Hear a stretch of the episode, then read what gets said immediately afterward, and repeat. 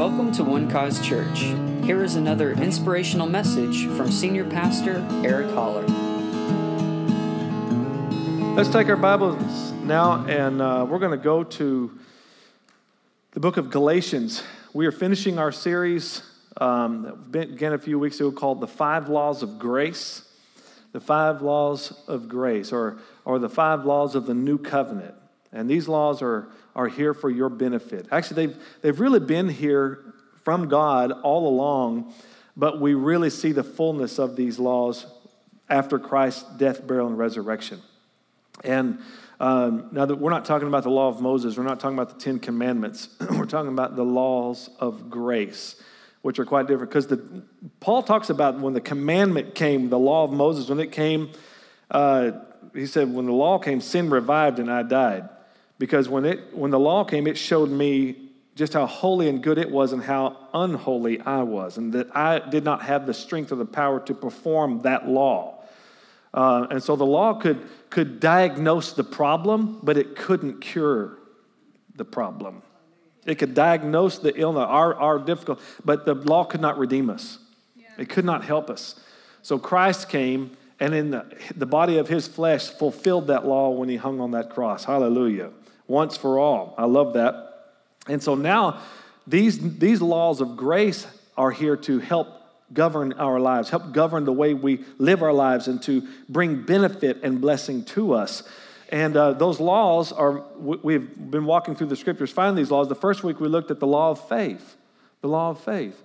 And that, um, that a couple of things about the law of faith is number one, that faith changes your position with God because you're born a sinner thanks to Adam. You can, it's not because you did something wrong, it's because you were born. The fact that you were born means that you were born a sinner. So you immediately needed salvation. You immediately needed to be reborn. And that happened through the last Adam. And, and faith changed your position with God the moment you believed that Christ died for your sins that he was buried and that he rose again the third day. And when you believe that, your whole position with God changed. You went from being in darkness to light. You went being, from being a stranger on the outside to a son or a daughter, a child of God. Isn't that a marvelous thought? All right, so ch- faith changes your position with God. And then, and then the second thing we learned about faith was that faith gives you access to the favor of God. Romans chapter 5, verse 2 says, Through whom also we have access by faith into this grace or into this favor in which we stand. All right? Faith gives you access to God's favor. And then the second week, we talked about the law of the Spirit. Romans chapter 8, verse 2 says, For the law of the Spirit of life in Christ Jesus has made me, say, made me made me free from the law of sin and death. So it's better than being set free. Being set free is good, but you still have potential to be back to go back into bondage if you've just been set free. You know, we see that people get set free from jail and sometimes find themselves back in jail again. But being made free is different. You've been created free, created into a kingdom of freedom so that you'll never be bound again. The law, the scripture says the, uh, that, that you sin shall not, Romans 6 14, sin shall not have dominion over you, for you're not under law, you're under grace. Hallelujah. Amen. You've been made free. Made free. And then the third week, we talked about the law of righteousness. And some, some things, the truths about the law of righteousness is that number one, righteousness comes one way by faith. Just as Abraham believed God and it was accounted to him for righteousness, so you believe God. Apart from works, this is about faith in God. All right? And um, so, and then the second thing we learned about righteousness, the law of righteousness, is that righteousness is a gift from God. Aren't you grateful for that? You couldn't obtain righteousness by doing good things. God gave you as a gift his righteousness. Isn't that glorious? He who knew no sin became sin for us that we might become the righteousness of God in him. Another verse we looked over in Isaiah chapter 54. One of the things it says is that no weapon formed against you will prosper. Every tongue that rises against you in judgment, you shall condemn. This is the heritage of the servants of the Lord, and their righteousness is of me, says God. In other words, they don't have their own righteousness, they have my righteousness. Paul said that, that uh, I, I obtained self righteousness because I kept the law. That's what, that's what performance based Christianity does. You only arrive not at God's righteousness, you arrive at self righteousness, which is nasty. All right? We have to be gifted righteousness. Righteousness is, lastly, is a conviction of the Spirit. Righteousness is a conviction of the Spirit. This, we looked over in John 16 where Jesus talked about when the Spirit of truth would come, he would convict the world of sin, of righteousness, and of judgment. And then he talked about what that meant the, of sin because the, of unbelief, because of their unbelief. So there's the conviction of sin for unbelief for the unbeliever. Then there's the conviction of righteousness for the believer. He convicts you of righteousness, not of sin not of your failings. He convicts you of who you are now in Christ. Hallelujah. Yes. And then of judgment, because the ruler of this world is judged, not you. That is the devil himself. And then last week we talked about the law of the tithe. The law of the tithe, and certainly not anywhere close to the law of the tithe under the law of Moses. All right, the law that came through the Ten Commandments, the law of the tithe was if you, if you tithe, you'll get a blessing. If you don't tithe, you get cursed. And so the, the, the Levites, the priests, would take the tithes from the people. They were required to pay tithes. But that's not, that's not our reality today. Our reality is more like Abraham, who was 400 years before that law even came, who out of his own heart just gave tithes because the priest pronounced a blessing over him, and in response to that blessing, he gave. And remember, we even looked at Jacob. God blessed Jacob and said all these wonderful things, you know, and you, all the nations of the earth, are going to be blessed, and I'm going to be with you, and I'm going to fulfill my word all the way to the very end. And Jacob said, If this is true, if you're the God that you say that you are, and if you're going to be with me, and all this is going to happen, then I'm going to give you a tenth of everything that I have. God didn't require any of that of them, it's just what they did in response. All right, so we don't give and we don't tithe today to get some you know, to try to twist God's arm to look our way, and we certainly don't try to uh, cajole him and, or to manipulate him in any way. No, no, no. God is already on your side. He's not any more on your side when you give than he is when you don't. All right? He loves you. He loves you. So he has offered us a way because Jesus opened up the windows of heaven for us right? When he said it is finished, and that, that temple curtain that separated men from the presence of God was ripped from top to bottom, showing us that we now have free access to our, our God. Bold access, the scripture teaches us. Amen. And so now we give like Abraham. Because we've been blessed, it's our way to bless him. But uh, Hebrews chapter 7 says that Jesus, of whom it is witnessed that he lives, receives tithes. Here, mortal men receive them, men who are subject to death. Now, you give because, uh, and, and we need it to do the operation of the church in the earth. It, it, you know, we, that's why we're partnered together. And so here, the things on earth happen uh, uh, because of people who bring their tithes and offerings. But there, the scripture says that Jesus himself receives, he takes it personally. He receives that, of whom it is witnessed that he lives. Think about this. One of the great blessings, one of the great realities of tithing is, is that you're giving witness to that Jesus is alive. That's marvelous. And not because we have to. We don't pay tithes, we give tithes. Amen. We're not under obligation. Praise the Lord. And lastly, today, we're going to talk about this last law the law of Christ. The law of Christ. Galatians chapter 5, let's look at verse 25 for a moment. If we live in the Spirit, let us also walk in the Spirit. If we live in this, living in the Spirit was God's part. You walk, walking in the Spirit is your part. Okay? If you're a child of God, you live in the Spirit. All right? So he's saying, since we, or if we live in the Spirit, then let's act like we do. All right, let's show it in our actions, let's show it in the way that we live our lives, in our manner of living. Let us not become conceited, provoking one another, envying one another. Verse 1 of chapter 6 Brethren, if a man is overtaken in any trespass, do, do this when we say any trespass. All right, so let's break it down even further. Say any sin.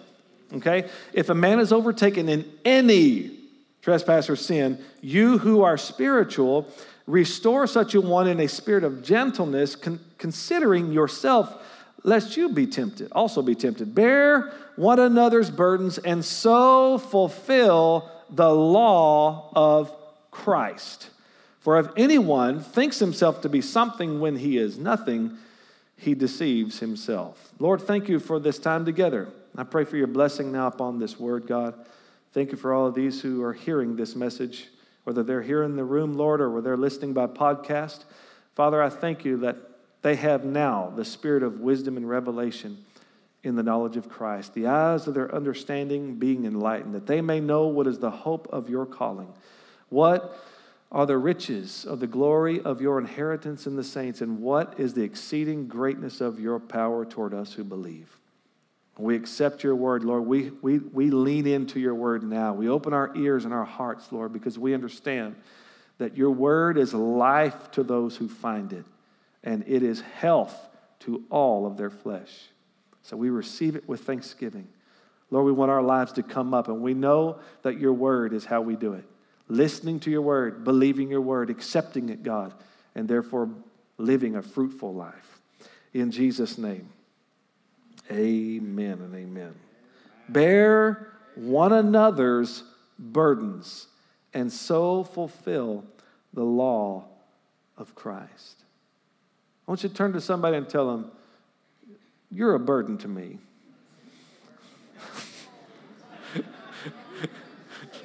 this is a good thing, my family. This is a good thing, all right? If we can't be a burden to each other, then we need to stop coming to church with each other. If we can't be a burden, if we cannot share our stuff with each other, then why come to church? All right? Why be here? This is part of, listen to me, we, in this way, we fulfill the law of Christ. How is this the law of Christ? Because didn't he bear the greatest burden? He bore all of our sins, all of our failings, all of our shortcomings, took it upon himself. Hallelujah the greatest burden, the one that we by ourselves could not bear. He got up there and carried it with us. God became a man and he dwelt among us. Hallelujah. And he was obedient to death, even the death of the cross, so that we all today, hallelujah, could bear his burden. What's his burden? Oh, his yoke is easy and his burden is light.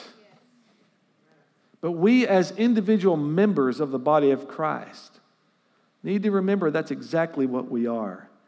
That our life is not to be lived for ourselves, and we're not to look at others in any different way, but to see one another and to love one another as we love ourselves. Now, that's easier said than done, isn't it? But it's really what makes the church great. Because when we do that, there's no room for strife, there's no room for division, there's no room for jealousy. There's no room for gossip. There's no room for any of that ungodly stuff that happens in churches that forget their purpose. Amen. That forget why they come together.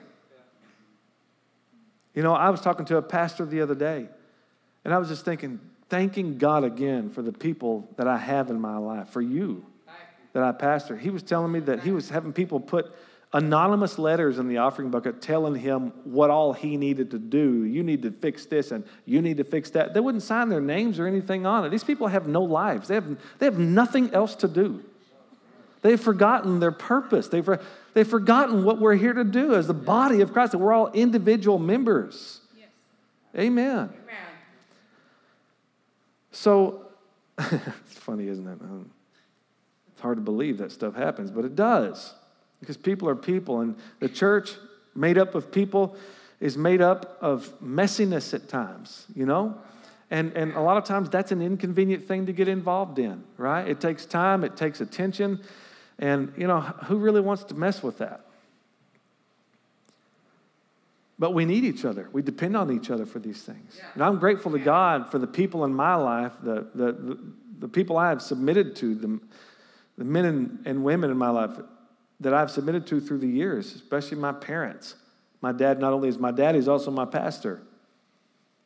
And that you probably wouldn't believe this, but you know, I haven't always been perfect. And there, were, there are times where I had to, you know, uh, submit to his authority and, and, and even the elders of our church. I won't tell you all the details of this story, but I was 19 years old and I got in trouble. And I just started off in the ministry and and they had to set me down.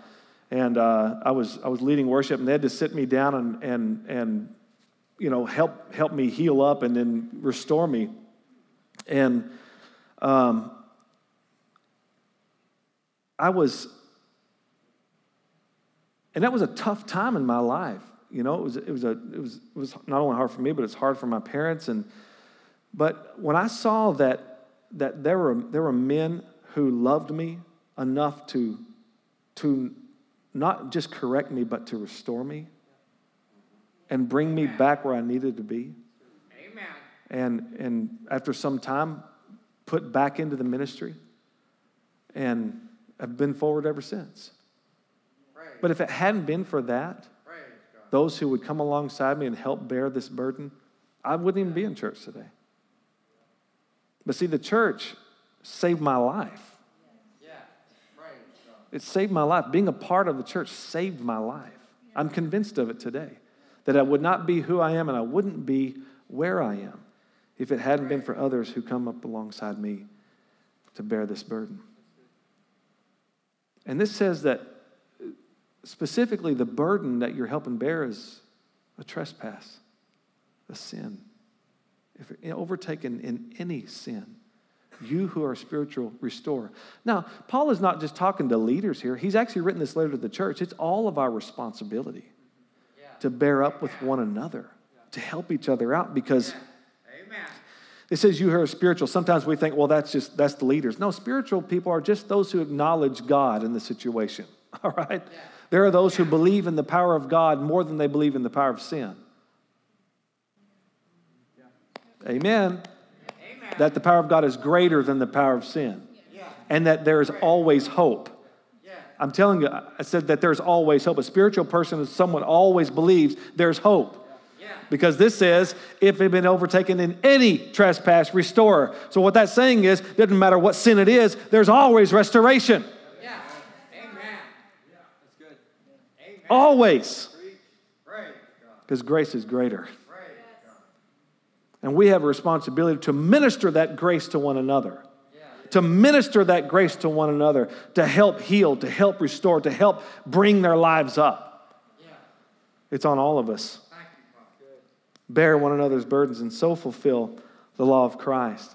The law of Christ is love for one another. And it's expressed in this bearing one another's burdens. You know, because here's the thing you'll be tempted to. You'll be tempted to write someone off if you hear that they've screwed up. You'd be tempted to disassociate yourself with them. Hmm? Amen. You'd be tempted to compare your faults to theirs. Well, at least I, I would never do that. Yeah, you, you could. Amen. You're just one choice away from it. Yeah. You're just one choice away from totally screwing it up. I mean, I don't think anybody in their lives that, that anybody that's in prison or anybody that com- has committed a crime or done anything wrong wakes up first thing in the morning and says, Today I'm going to jack up my life. Today I'm going to screw everything up. I don't think anybody starts off with that in their minds. But stuff happens.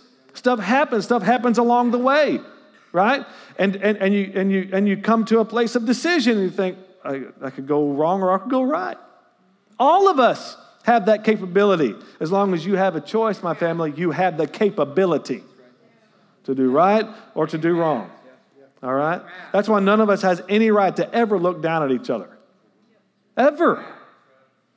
Because we're all members of the body of Christ, and our real ministry is found in bearing up with one another. Hmm? Because the truth is, if we are all one members of one body, that means if one member's hurting, the whole body's hurting. The whole body's hurting.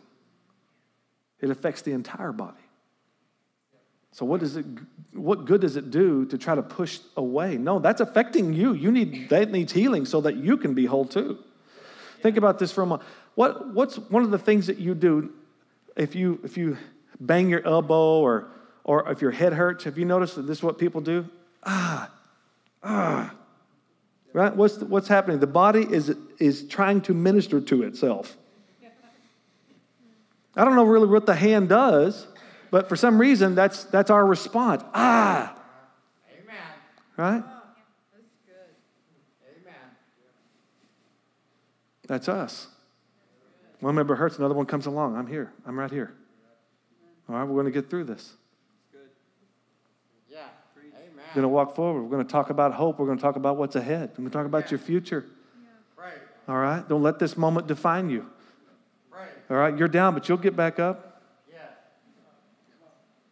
You got knocked down, but you'll get up again. Right. We're never going to keep you down. You- oh, Okay, okay. Corinthians says if one member suffers, all the members suffer with it. If one member is honored, all the members rejoice with it.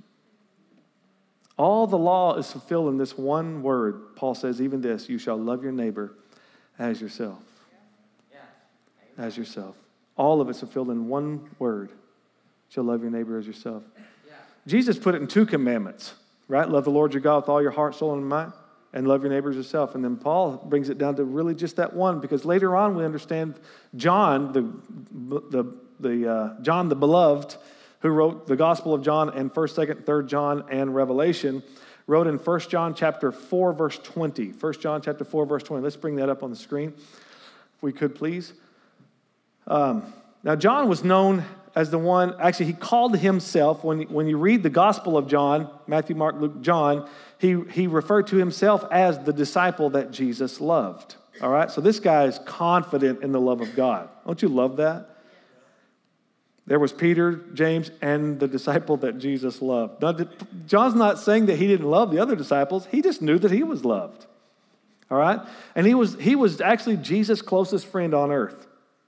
Jesus had all kinds of, all levels of relationship, all kinds of levels of relationships. I don't have time to go into all those things, but we all know that he had his 12 disciples, and he had his big three, though Peter, James, and John, who got to see and have special experiences with Jesus. But then there was this one guy named John who laid on Jesus' chest. I mean, he snuggled with Jesus. All right? And, and then and, and then you really saw the power of their relationship after Jesus was arrested and all the other disciples scattered to the, to the four corners of the earth. And then there's John, who's standing at the foot of that cross, there till, the, till Jesus' dying breath, right there. Now, why isn't John scared? What does he know that they don't know? He knows he's loved. And he later wrote, even in this chapter right here, there is no fear in love. Perfect love casts out all fear. He had nothing to be afraid of. If they kill him, what's that to him? He wasn't afraid of death, apparently. And we saw how special their relationship was, Jesus and John, as Jesus, as he's hanging on that cross, hands over the care of his own mother, Mary, to John. And the scripture says, from that day forward, John took Mary into his home. Very special relationship. He says this if someone says, I love God and hates his brother, he's a liar. Hmm. For he who does not love his brother whom he has seen, how can he love God whom he has seen? That's why we can really sum it up to one word You shall love your neighbor as yourself, because in so doing, you're expressing your love for. Yeah. God. Can't have one without the other. Let us not become conceited, provoking one another, envying one another. The word conceited, listen to this. This is an interesting definition. Eager for empty glory. See this on social media all the time. Eager for empty glory. One of the things I, I find amazing is when I see someone tweet or whatever, post, post, thank you. I'm so humbled to be blah, blah, blah, humbled by this, humble. I'm like, you're so humbled, you let everybody else see it. Now think about that. I'm so humbled, and I want everybody that are my friends to know it. Okay. Uh, maybe it's just me. Maybe I'm stupid. I don't know. It seems a little eager for empty glory. I don't know. Provoking to challenge to a combat or to irritate, envying, uh, that is to uh, desiring another's position or another's things. Paul says it's not. Do it. We don't. Ain't nobody got time for that. All right. We got to bear one another's burdens, and when we're doing, when we're busy doing the do's, we won't have time to do the don'ts. Amen. Amen. Let me say this about you you are this kind of church.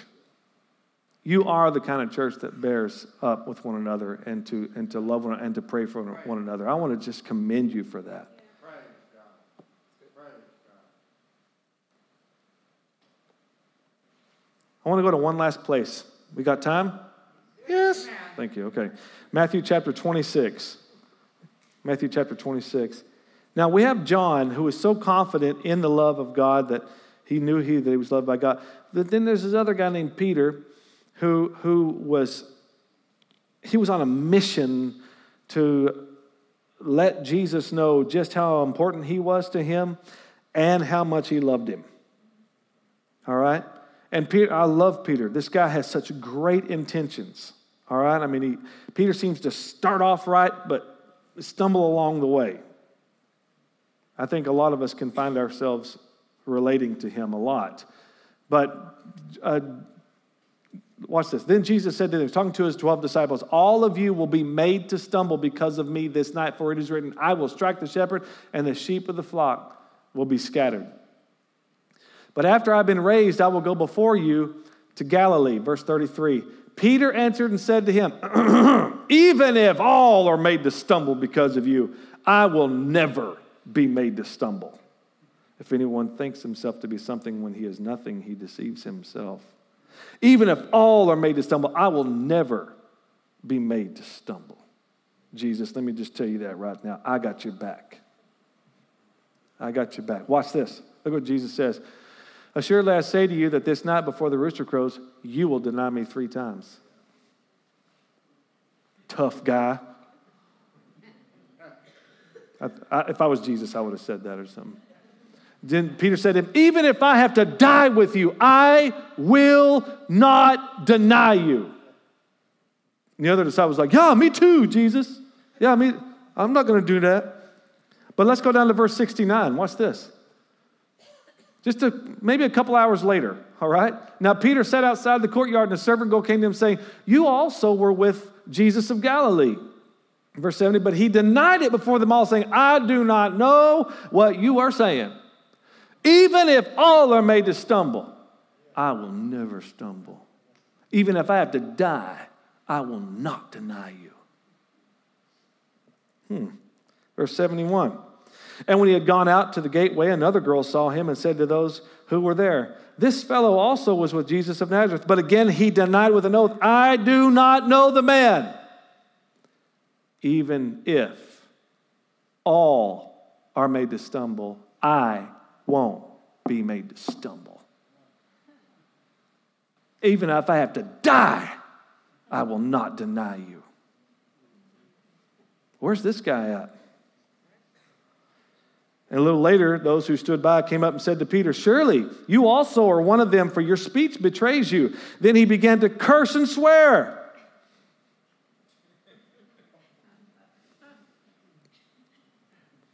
Saying, I don't know the man.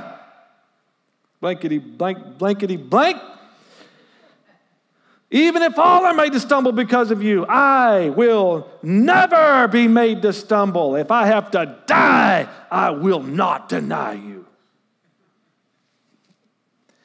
We're all capable. You can have the best intentions in the world. Hmm? We're all That's what it says. Immediately a rooster crowed.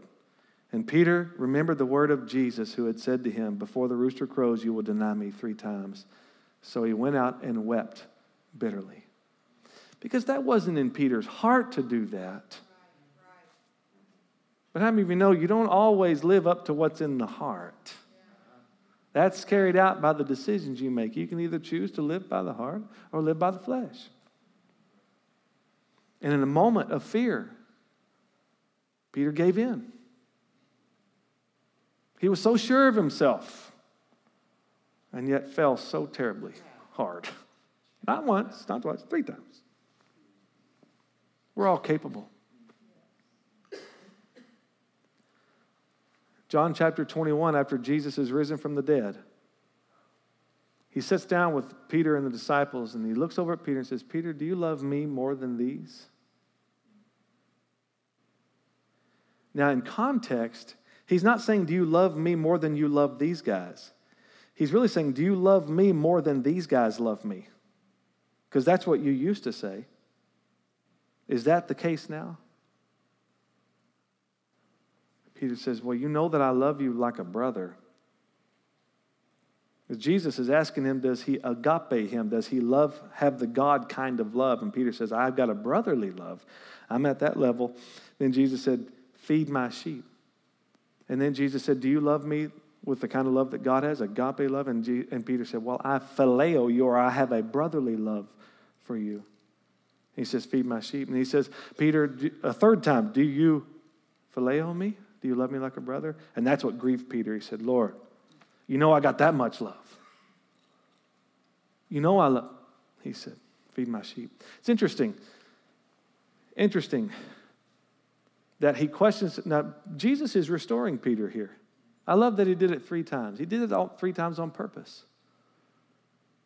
And he restores Peter here in love. But there's some correction here too. Because he's make, helping Peter be really honest where he is. Are you hearing me?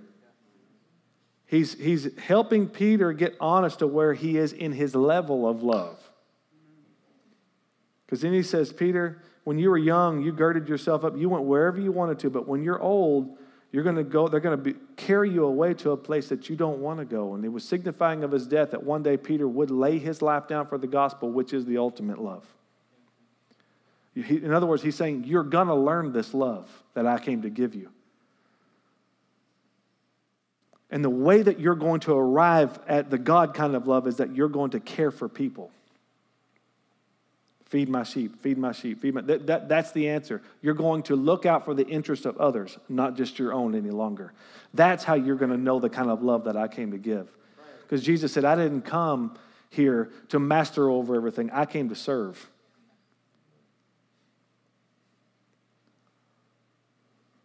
And in so doing, he's the master of all. You want to have the love, the love of God. You want to fulfill the law of Christ. Yeah. Amen.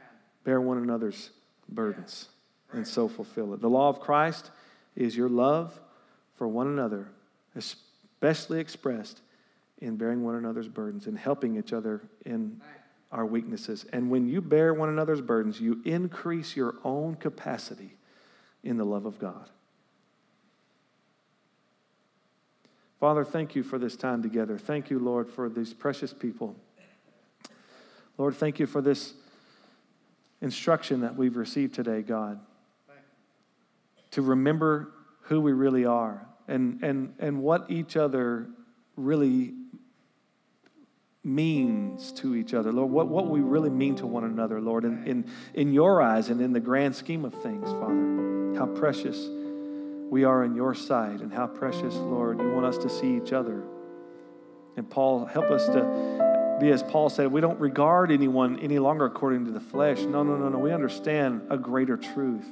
It's deeper than just skin. It's deeper than what we're seeing with our eyes. It's, we're looking into eternity and into the truth of eternity. That we are all a family of God, part of a family of God. We're all members of the body of Christ.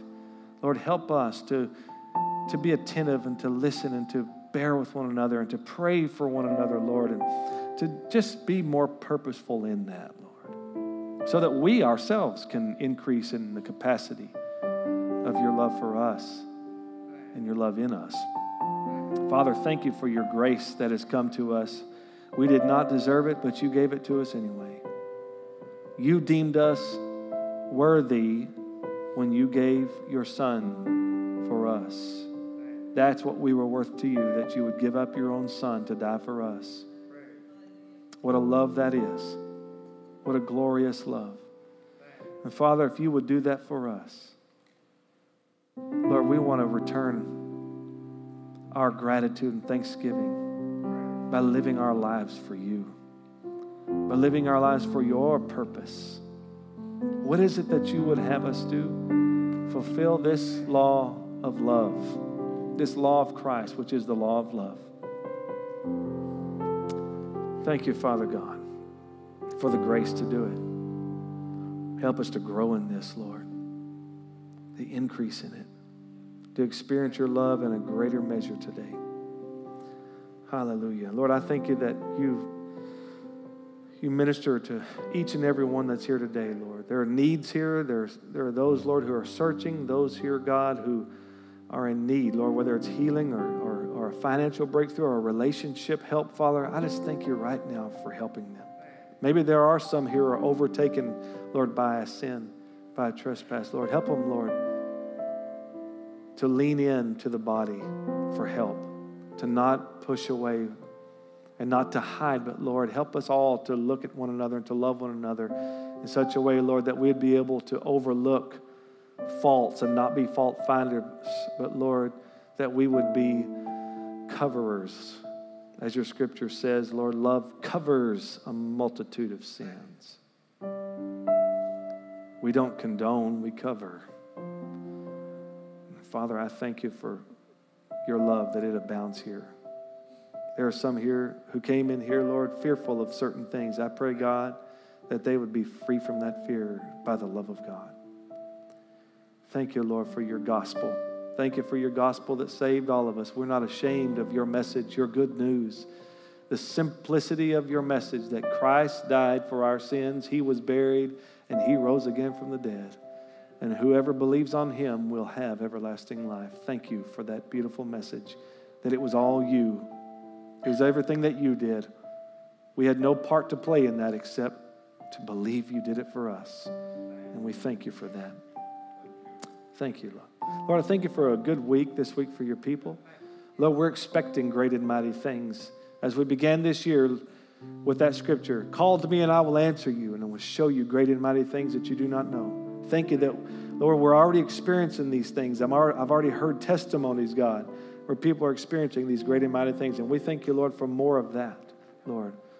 We want more. We want to see more of your power at work in our lives, more of your intervention in our lives, God. Our lives aren't worth living if we don't have you in it. Thank you for that. In Jesus' name, amen. Thank you for listening, and we hope you enjoyed the message. For more information about One Cause Church, please visit us online at onecausechurch.com.